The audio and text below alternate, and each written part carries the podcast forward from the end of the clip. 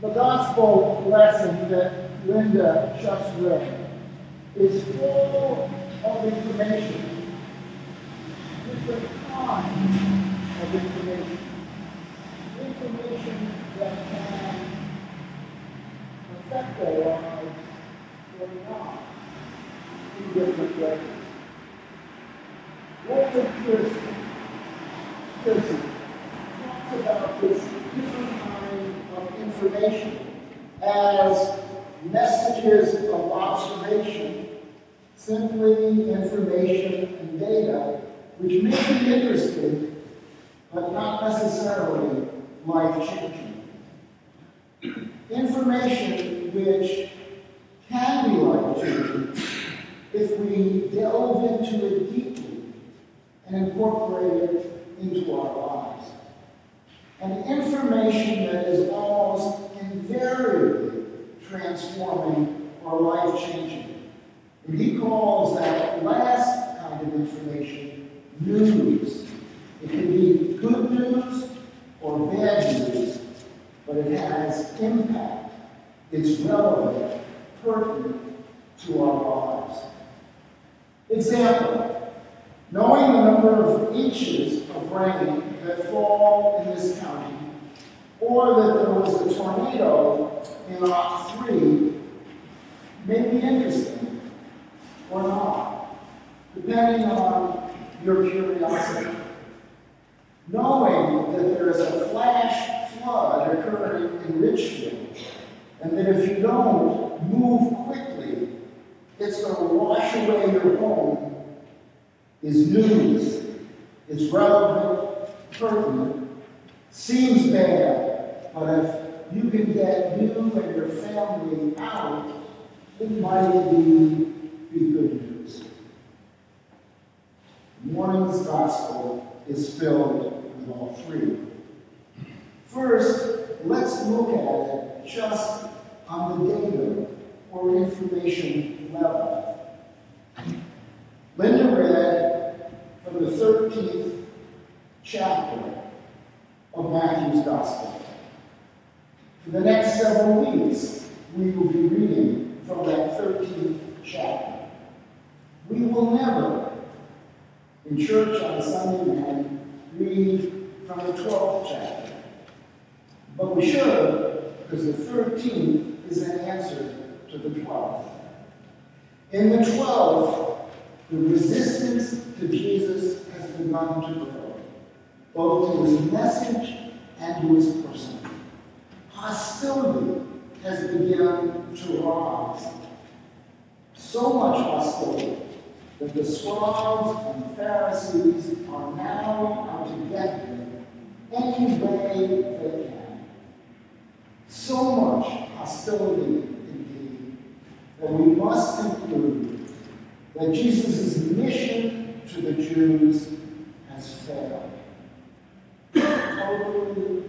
And utterly failed. How could this be for the Messiah, the Savior? Jesus feels compelled to give people an answer. So he stays up all night long in communications with God, in prayer. In the morning he wakes, looks down towards the lake, realizes a large crowd has gathered. He takes a couple of deep, deep breaths, sighs, deep sadness, walks down the hill, through the crowd, and gets in a boat so they can hear him. And he says, a sower went out to sow. This is where the information changes, depending on how you listen to it. A sower went out to sow, and the sower threw some of the seeds along the path. The birds found it and carried it away. And the sower threw seed on rocky and it sprung up at the rain but had no sustenance, shriveled and died. He threw, she threw some of the seed among the thorns, where it was choked off and killed by the weeds.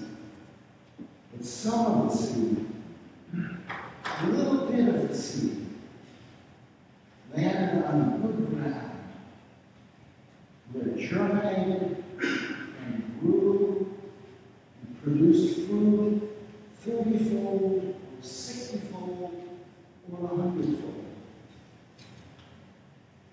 Interesting information, isn't it? He's just explained why his mission failed. Some people get it, some people don't. That information, that parallel that story, is just information. Unless you are listening. I've been coming to church for years and years.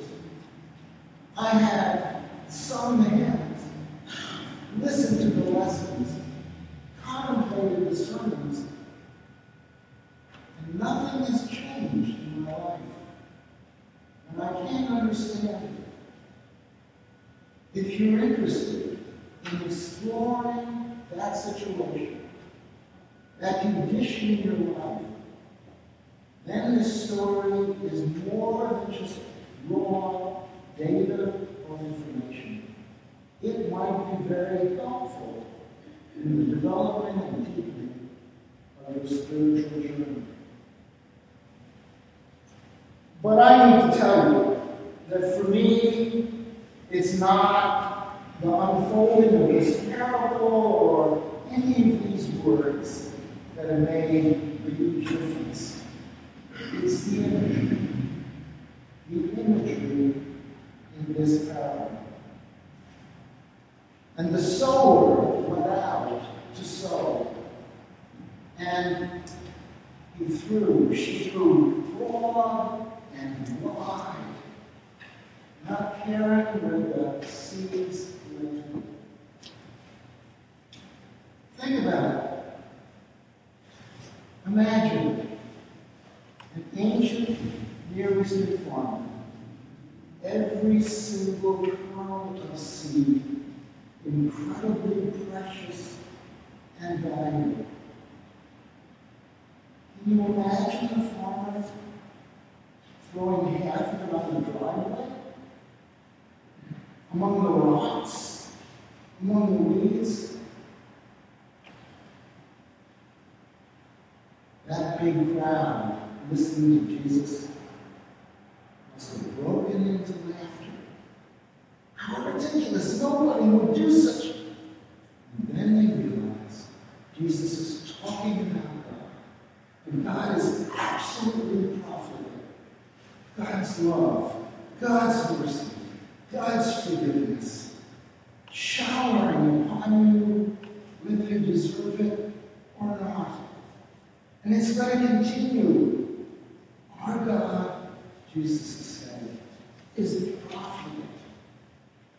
With love, mercy, forgiveness, acceptance.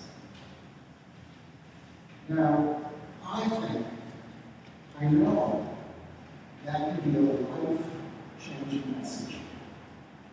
In the ancient world, there were a number of virtues, cherished values. Among the two them were prudence and temperance. Important then, important now.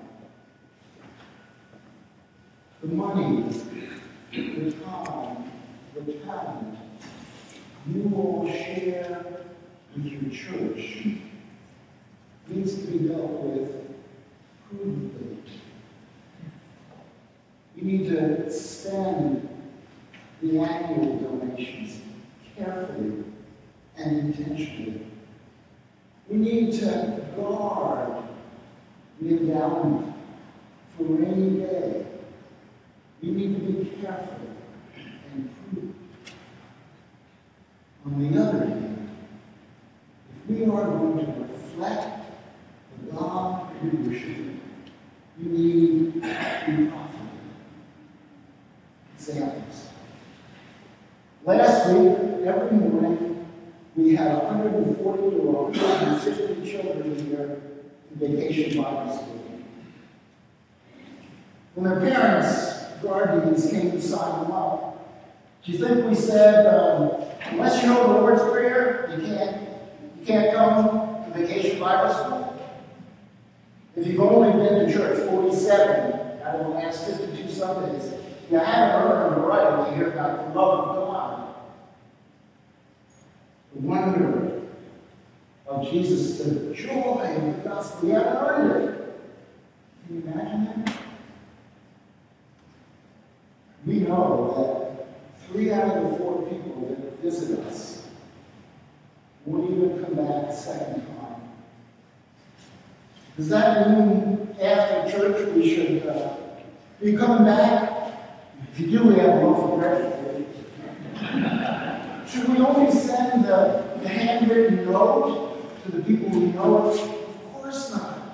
If we want to tell them what the wonder of our God is about, we need to be profitable in those areas just the way God is. So how about in your lives? When my kids were growing up, the younger one, Josh, we signed him up for soccer. And the game would start, and he would run over and kick dandelions. You think I stopped going to the games? When I got a little older and we're going to parties and sleepovers, every time I would drive them there, get out of the car, knock on the door, and ask to see, talk to one of the parents. Are you going to be here all night? Are you going to be watching carefully? I irritated the hell out of some of those parents. and certainly embarrassed my kids. It was a waste of time. Or maybe it wasn't. And then there were all those concerts they played in, some of which not an enjoyable note was I kept going. And I bet you did as well. We have a choice to live as if there is a shortage of the most important things. To live scarcity. Or as disciples of this God, live abundance.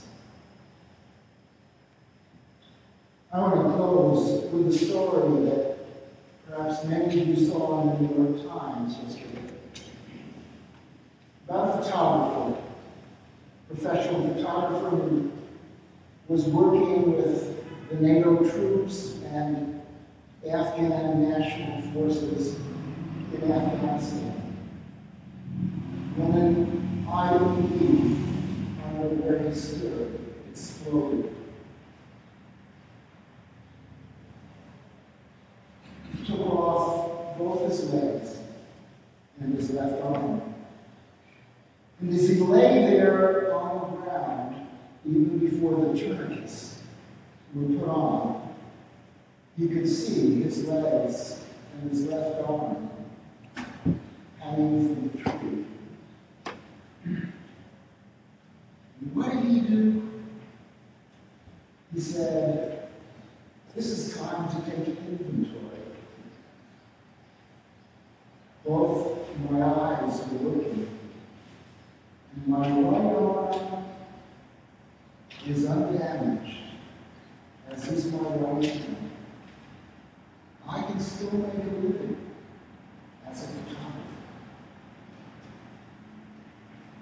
Living out of the abundance God's love needs so much love. Now, he has had numerous surgeries.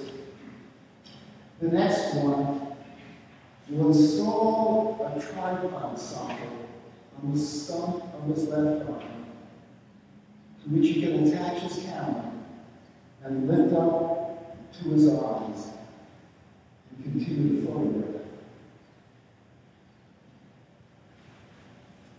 This project, one he is working on now was before he was injured, is called The Document, which he will tell stories photographically and words of people who encounter difficulties but struggle through them, knowing that a better life is on the other end. We apply to the rehab program he said. Bureaucrat tried to deny him entrance because he's civilian and not military. At age 39, he's probably too old to learn how to walk again. I looked at the bureaucrat and said, Don't worry about those other young men. They'll learn how to catch.